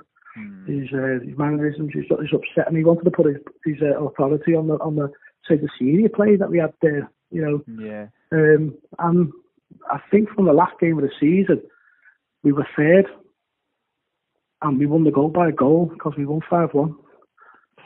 So, you know, he got he won the league, but he sacked him straight away. Yeah. You know, the PSV knew that's not gonna. That's not the level. We, we don't do. Well, it's You know, we, we don't do that. And at the time, he he come the first thing, person to play for all three big teams, Feyenoord, Ajax, and PSV, and I manage all three. Um, yeah, I'll probably get sacked by all three. Yeah. so uh, it was when when he came to the club. You know, I've never spoke to Kenwright in my life, um, but now with my new job, I'm sort of consulting an agency. yeah. Um, and locally, I've got a few good players there. I've got a few other Everton lads Mm. as well. Hopefully, they're going to do well in the future. And I got an opportunity to speak to Bill, um, and I just explained my thoughts on on Ronald, and he, he, he basically said, "Well, Moshiri wants him. It's his number one target." And I go, "Fair enough," but you know, you're being warned. The players won't take to him, rightly or wrongly. You know, the um, it's a, it just seems to happen. It's followed him at quite a lot of clubs. Yeah. Um, you know, around even at Valencia, he spent a lot of money. Um, you know, left them in a little bit of dire straits, and they still haven't built their stadium because he spent the cash on, you know, on players that weren't good enough. And he said there was warning signs there, but I think Moshiri, you know, reading between the lines, probably heard his name getting shouted about to take over at, at Wenger, and, and probably thought he was the right man. So I was really hoping that Koeman would prove me wrong, and he did have a good season under Southampton the year before. You know, Yeah. Again, he lost a lot of players that summer. Um, but as I said before, the Dutch managers are used to losing six or seven players every year Yeah. and getting a team together. The problem with the Dutch style, I feel, is if things start going wrong, they don't seem to know how to handle it or turn it around. Yeah. I think um, if, you, if if you have a settled side, you know, if, if, if when a new manager comes in, everyone's up, everyone's trying to prove the point, and everyone's trying to, you know, impress the manager. And then when it sort of gets settled a little bit and things don't go as way as planned, there's no sort of, I can't see any charisma. They sort of start Yeah. pointing blames he and hasn't got pointing. that arm around the shoulder. No, and it, there's a few. Yeah, I think I think Van Gaal was similar at United. You know, Mm. Stanley, you got to play. It's not my fault you can't play that level. That was their attitude. Yeah. You know, which is in a way because they used to play. What the manager, you know, top players or they've been a top player. They expect their players to be able to do a certain certain level. If they can't do it, you, you you can't do the arm around the shoulder to get the best out of them. And being a manager, I think that's you've got to, you've got to have that in your locker. Or you've got to have somebody in your in your staff to have that. If you want to be the good cop, bad cop, your your job as a manager is to get the best out of your playing squad. And I think he sort of failed to failed to do that. Yeah. If um if you were in the in the Everton's dressing room now, just um following on from Koeman, and especially since you've played under Koeman or been with Koeman, um, who would you be looking out of these targets that we're getting linked with at the moment to come in? Would you have a preference? Is there anybody you you want us to bring in, or It's, I, I think it's a massive. I've got I've got to do my echo column, and yeah, yeah, I find it difficult with this question because I think the board, I think because of the because of the the lack, oh, not the lack, I'll say lack, well, you know, yeah, the, the recruitment side of things was such a failure. mm, Um, they took a gamble and bringing Koeman in, which we a lot of hope was the right person because I do think Ronald, you know, for his for his bad points, we I think we've gone from one manager who was sort of too nice yeah, to Ronald for two. So the players were sort of fighting, I think, to and fro from one to the other. Um, and you know, I think in the end, I think Ronald's um, handling of Ross wasn't good. Um, but at the time, I thought it might have helped Ross. Um, you know, because I think probably sort of with all the all the good bits about him that might might have made him a little bit too big, and he comes out a bit too confident. And I think he's maybe a bit too big for his boots and some performances. Like he doesn't need to track back. Where our Dutch manager will expect Cocu to track back, who's 36. yeah, So you know, we got, if Ross is not doing it, he's, he's got you know, what's he done in his career. That's how they will think. What have you done? You've only, you've only played 50 games for the club. You haven't won anything. mm, You know, so I thought that might have been a reaction for Ross to go, you're okay. As, I mean, early on in our conversation, where Walter said when you're a young kid, you do get a lot away with a lot of little mistakes here and there that don't really get noticed. But as you start creeping into the England team and, and start getting a little bit older, you need to iron these problems out. And I think Ross has struggled to do that. Right. Um, and I think Ronald's handling in the end was wrong. But at the time, at the time, I was I was I was a bit of a fan of it, thinking I think Ross now needs to nail down and start coming up with the goods. Yeah. Um, uh, which, he didn't. Um, but then Ronald's brought in players that I don't feel we needed. I just see Valencia coming all over again. Uh, you know, Mm. bring, bringing in players that I don't think we needed. There's other priorities Yeah. that Yeah. we needed. needed. Leighton has been a, massive, a great servant. Ford has been a fantastic left back, but we were in Europe, so how are you going to expect Leighton to perform eight, nine out of ten Yeah. Thursday and Sundays? He's on the wrong side Um, now. you know, you know, Yeah. We- We want to protect Leighton for the, you know, for the, the important Premier League games, and Mm. um, when you start playing game after game, you, you, you, you, your form sort of dips a little bit and start you start getting into this sort of level where it's not you're not doing anything bad, but you're not really putting it in, putting into any of the games. And um, I just felt that we needed a cover for Leighton to give him a break. You know, we obviously needed to replace Ron, but it wasn't just Ron. We let three strikers go. We let Valencia go. We let Kone go. We count them as strikers. uh, Lukaku. Uh, so you've got to, you know, that's got to be a priority. And yeah. um, I mean, I think Cooney had a, an open checkbook, so he was never going to say no to anything that got put in front of him. Mm. Really, um, and I think he just had too many uh, pieces in the jigsaw to to figure out. He probably thought Wayne could do the job for him up Yeah. front as number nine, and you know that you know Wayne's that's not his, not his, not his best position, and No, um, I know it's really it's really disappointing because now this season we just seem to be playing catch up, and you know now we're in a now they're trying to right from wrong, Mm. and it's a massive decision because you can think, do we bring in someone short term? Are we in that much of a dire straits? Have we got that that squad so poor that we need to bring in someone short term who's known who knows how to sort of out of a mess, like the Allardyce type character. like the Allardyce type, or you know people like that. Mm. But then, do we trust him in January to bring in a striker? Yeah. Because we still, whoever comes in, still need to get a striker in January. So who are we going to attract in January? And then if you, you know, whoever else short term comes in and does half decent job, that's another payoff. And then we've got to bring in the right man who we hope for in the summer. And then he might not like the signings that we made in January. Yeah. So it's a, it's a, it's a, it's a perfect man. A perfect man for me is someone who I don't know if there's anyone out there like, but you know, we've got Premier League experience because you know even Guardiola struggled with the Premier League. Yeah. He, he got, he's got a fantastic squad, but you know wanted to play a certain way, but he still struggled to adapt. And now he's running away with it. Now he's sussed it. Mm. But you know, last season he struggled with his team um, and how the Premier League sort of goes about games and what he was used to in Germany and Spain. So I don't really want another manager coming in that doesn't know the Premier League. Yeah. Um, but then I want a top manager who's going to be able to attract someone in January and for the summer. Mm. Um, but they, these managers who've got that calibre, if they ever thought of sort of relegation before, probably not. Because they've always had probably the, the highest calibre of players to, to play a certain style to, to win things. And, and I want that winning mentality. So it's a very difficult one for the board to to to come up with. Um, you know, at the moment we're talking about Marco Silva, and I feel What's your opinion on Silva? it's uh, you know obviously I'm going to support him if he comes through. You know what I mean? I, I just feel like there could be someone there. I think with the amount of money we they seem to be spending on on managers seems to be outrageous when we haven't got a striker. You know, I think the cost of Koeman was 35, pushing 35 million pound.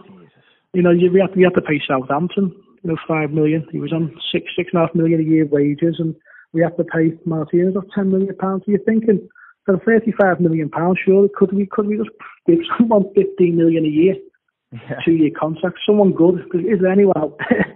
Please, you know what I mean? You know, I, I know the Chan has swallowed a lot of ones, but I, I don't fancy Pellegrini. I think you know, I think he struggled with City. Yeah. Um, you know, I think, he, and I don't think he's Everton. You know, I don't think he's.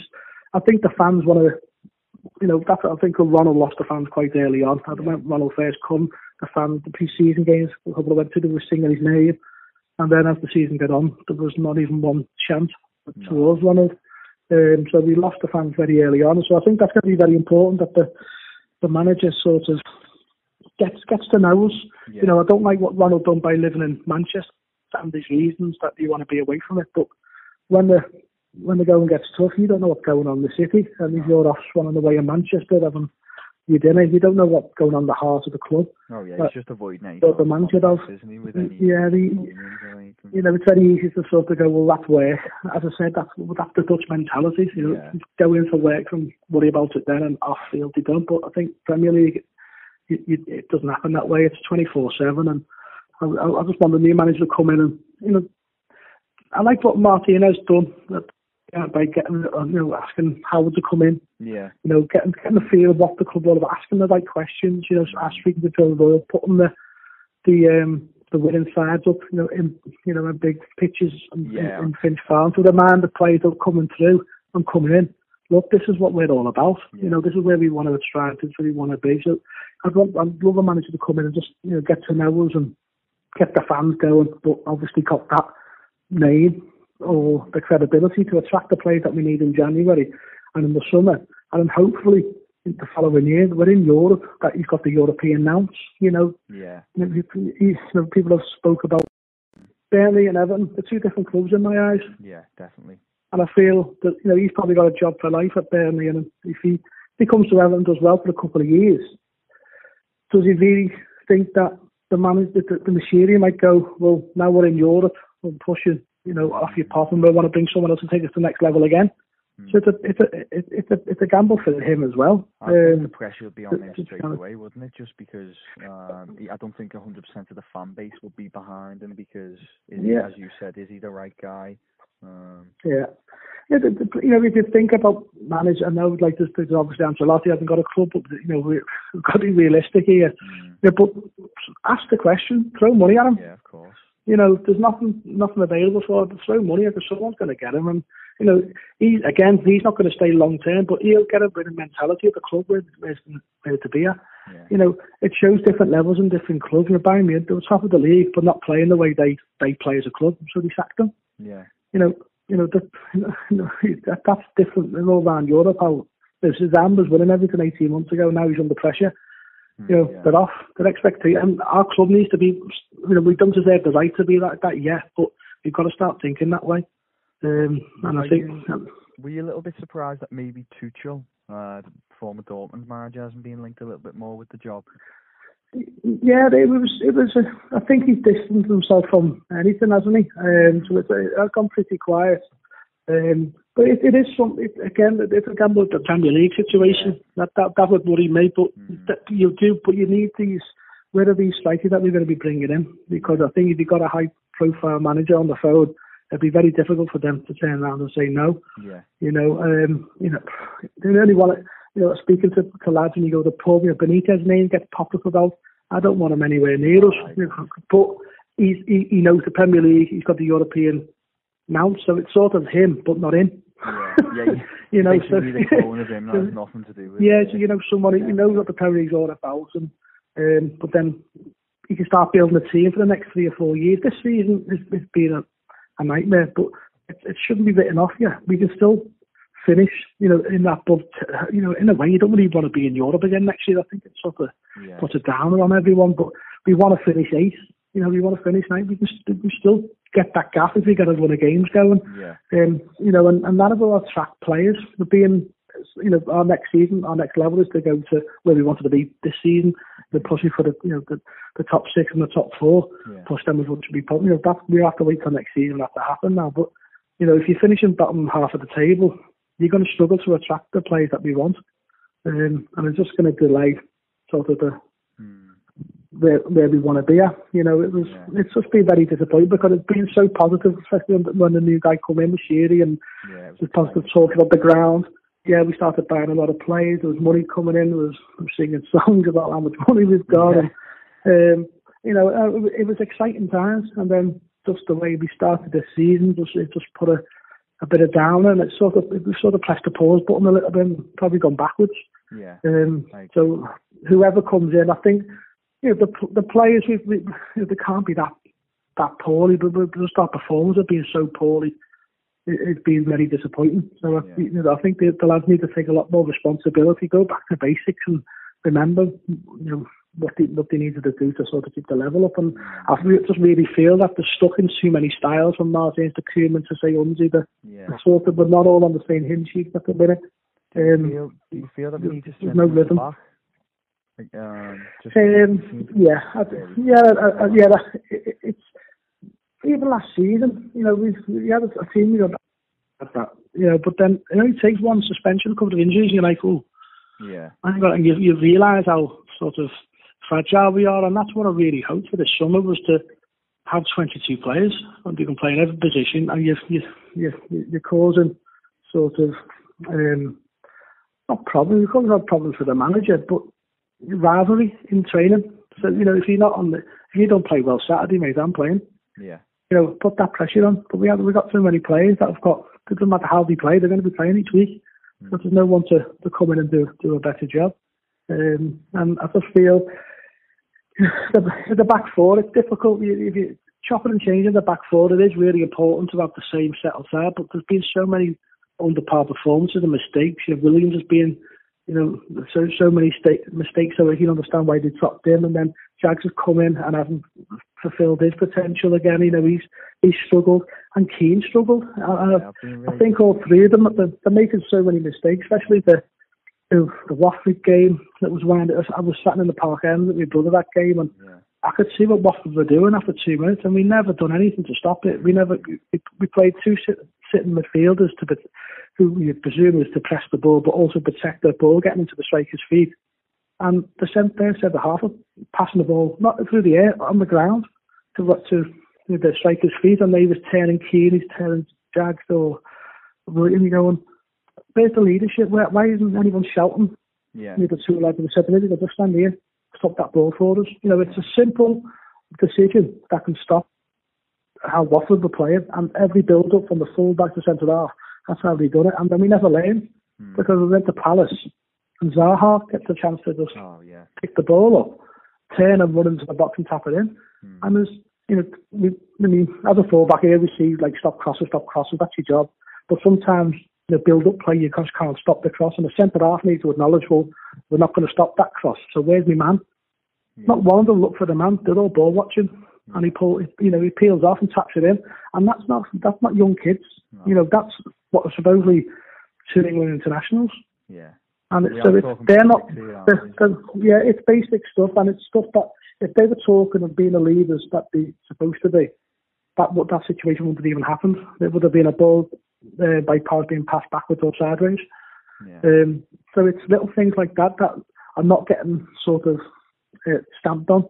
And I said it in the column um, today. Was, if I was in the video room and I was Keane or Jagiel, I'd be embarrassed watching that yeah, you know, because I can know what, you know, I'd know what to say by just going, just step to the right, where was Snyder and where was Gueye to stop that ball. You know, I know, I know they, they're chasing the ball down a lot, but then that's their job. You know, it's, it's, it's, it's, a, it's a, it's a basic thing of just do your jobs first because we're struggling. We need to sort of be compact together, help each other out. And then as the game gets on, hopefully get a bit of rhythm and start creating a few chances. yeah, But we're sort of, there's, there's no partnership at the minute, there's no fluency, there's no sort of identity at the minute. I, I feel that's probably because of the chop and change of managers, but the senior players know that. You know, they, you know, and they know what's going on, and they, they need to sort of stand up and go, you know, and be have a bit more pride about themselves. You, yeah. you can see they're trying. level. No, yeah, they're, they're trying. You know, you can see, but it's like they're, they're trying, but we're two yards too late because they're not set up properly. We're not being brave enough off the back. We're, we're far too deep at the back, and we're making it too difficult for our midfielders to get any pressure on. Yeah, So if you just play that extra five yards further forward, you know, Pickford, you know, you know, he's had a fantastic season. He's been probably our best player, but he's, he's letting too many goals, and because of the way we're defending, we're playing far too deep. So anything that goes in behind our defence, it's basically a goal or a shot on goal. Hmm. So he's having a, you know, he's having a busier, busier time. If he play further, like five yards further forward, push the midfielder tighter and get in people's faces and don't let them settle. Um, which I think obviously we're trying to get them to do. But as game as the game goes on, we just seem to sort of go back into our old ways again, whether it's the or the Koeman ways. And I just feel, I can just see some players are playing one style and one playing the other. And who we need to bring in, you know, every player's going to start react. That new reaction is going to happen. Yeah. And I feel if we do get a long-term manager in now, it will be, you know, going to be a bit of a gamble for us. But it, I think it would be better because the players know that he's going to be the manager for at least the next two years. So they need to prove to him that they want to be on that pitch. Yeah. And if they're not, sorry, shut off, go. Yeah. You know, if you want to moan about it or go to the press every time you go international duty and have a moan, do you want? We know about We- that. Yeah, you know, I don't, I don't understand why, why he did because I, if, you know, Kevin Mirallas comes in and scores 15 goals a season. I go fair enough. yeah. You know, his job is to create to create chances and score. He hasn't done it. How many chances has he been given over the last few years? He's got talent. The boy's got really talent, but he only shows it in parts. Mm. And then he goes away to Belgium and spouts his mouth off. And Yeah. he hasn't done nothing. I don't think he scored 10 goals for us in one season. No, that's You know, a fair point. I It's, think. it's yeah. very poor. It's very, like, at the end of the day, Koeman brought players in because he gave Ross Barkley a lot of stress over that was it productivity, that, Mm. that word he loves saying. Yeah, he did. But we've got we've got worse. You know, we've got and we're not creating any more than we were last season. Um, so when they're, they're out of the team, when they come in, they've got to make an impact. You know, Lookman started the weekend. I felt sorry for him because he, you know, he shows glimpses, but again, it's no settled side. You, you know that you're on your own yeah. doing your own little things. So I really, hopefully, we can just get a settled team and go, look, we're just going to play this way. Let's be brave and be strong and get at them and get a bit of fluency going because I think the chopping changes from no wingers, then with all from playing two wingers. Um, you know, it's a, it's we don't really know what's going on from one week to the next, and it's just really disappointing, frustrating what's happened this season. But the players just need to take a bit more responsibility for me, no matter, no matter who it is. But uh, a real, I really think if they get a long term one, it will be better because if you get a short term one, um, I don't know, say Allardyce, as we spoke about before, and, Mm. and Mirallas to say not involved and on the bench or out the squad, Yeah. he'll, he, he, he's, he's just going to go, well, I'm going to outlast you, so I'm not going to bother trying. Yeah. I'll wait till the summer. I mean, I pay. But then there, might- there might be there might be a game that we probably need Mirallas to come in. Yeah. You know what I mean? And if, you know, so um, hopefully we don't go short. term. It doesn't look like we're going to go short term now, but there was a scare a few weeks ago that we I think we were, were looking that way. So you know, uh, if Marcus Silva comes in, it's going to be a gamble because we don't know what he's going to you know be able to do if he get us up to that league. Uh, But we've done well at Watford and he tried his best to pull, but I want another step up again. was, Um, the, uh, was the appeal ever there for you to, to get involved in the coaching side of things? No, it was. I, it wasn't really. I should have really done them when I was when I was Yeah. injured. When I had a bit of time on my hands, I should have got involved and done it a little bit. But um, I know I always thought that. going on now, of course. Yeah, I always thought it, well, it wasn't really me. I, I, I wish I could rather go from nothing to manager, which is never going to work. You've got to you've got to earn your, your stars and stripes, I suppose. But I would never be a coach. I always, even being a player, I, I couldn't. It, it, it's it is a it's a tough job. I went to do my badge. It only lasted three days. Uh, I had to come over. The, yeah, the that component one of the component two and put it into a phase of play. I went, what have you just spoke to me about? What, what, what? you know, well, I've got to explain it to other people. I'm, I'm going to be cheating them Yeah. and, and myself.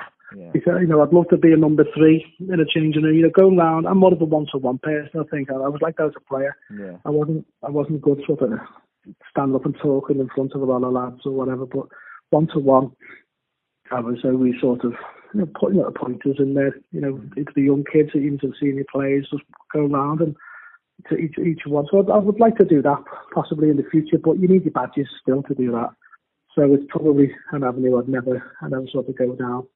Um, but Yeah, it's, um, I, I feel like we're um, run out of time a little bit, but I just want to give an honourable mention to Manchester City because I know they've probably got um, yeah, place in your heart. Um, yeah. am I right in saying your oldest son, Michael, he does he support Manchester City? He's from, yeah, he's, he, he, yeah, he's a little man. Yeah, he, he, uh, well, everyone said that's because he started going to the game a lot, a lot more. He was obviously too young when I was at Everton and yeah, um, the Rangers, PSV and stuff. And um, when I was obviously City, he was obviously going to game um, with, with, with, with my family and stuff. And uh, so we started. Well, he's still an Everton fan. He had the season ticket, so he Oh, still okay. going to the Everton game. yeah, Um, but then he, everyone said, well, he only supports him because he, he played there. I went, no, he never. He said he started supporting him when I left. yeah. so, He, I, I think he followed the money. I think it was the, the signing of like the Dino or the Yeah. Guerrero sort It of. was an exciting got him a little bit. it, for, for him? Yeah, so his age to I give him some stick, but he's yeah, he, he, he's still got a. He's still there's, there's a toffee in there somewhere, but Yeah. I failed as a father, not to keep him as a royal bloke. we'll let you Um, off. but uh, yeah, so Um, I will. Uh, thing, sorry, I- I wanted to ask you, um, if you could go back to when was it? I think it was April '97 when you made your debut and redo your whole career again. Would you? And if so, would you change anything?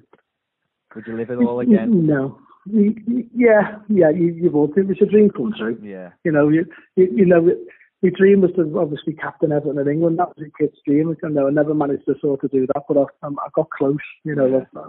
I, I, I played for my boyhood team. You know. I'd love to, love to got me. You know, you always wanted to have a testimonial. You know, that was, you know, was, Yeah, it's a shame. You know, you wanted to have, you know, back then it wasn't a, it was a big thing, wasn't it, to you know, play for Yeah. your club and playing for Everton, playing for Everton for ten years was always something I've always wanted to do. And it was, it was so close to returning a few times, but it just never seemed to happen. Um, so it, was- that I'm disappointed about, but you can't. I couldn't not. I wouldn't change anything really. There's no sort of regrets anything. It's, it happens. I was lucky enough to play football. Of you know the job that you know, every every boy wants to do, and Hmm. so in that in that sense, uh, now you you you live it all over again, and um, probably twice as much. yeah, no, fantastic. Uh, so thank you very much. yeah, no worries, no no problem, mate, no problem. And uh, I enjoy the rest of your day anyway, and I'll I'll give you a shout over Twitter when it goes up. Right, spot on. All right, thanks very All much. right, take care. Thank No, you. cheers, mate. Take care. Bye. It was a genuine treat to listen to some of Bally's stories there. Thanks to Bally and indeed you, the listener, for tuning in. If you've listened via YouTube, please like and subscribe to Toffee Blues page. If you have any stories about Bally, leave them in the comments below. If you were listening via podcast, please do leave a rating because trust me, we need them. Until next time, take care. Goodbye.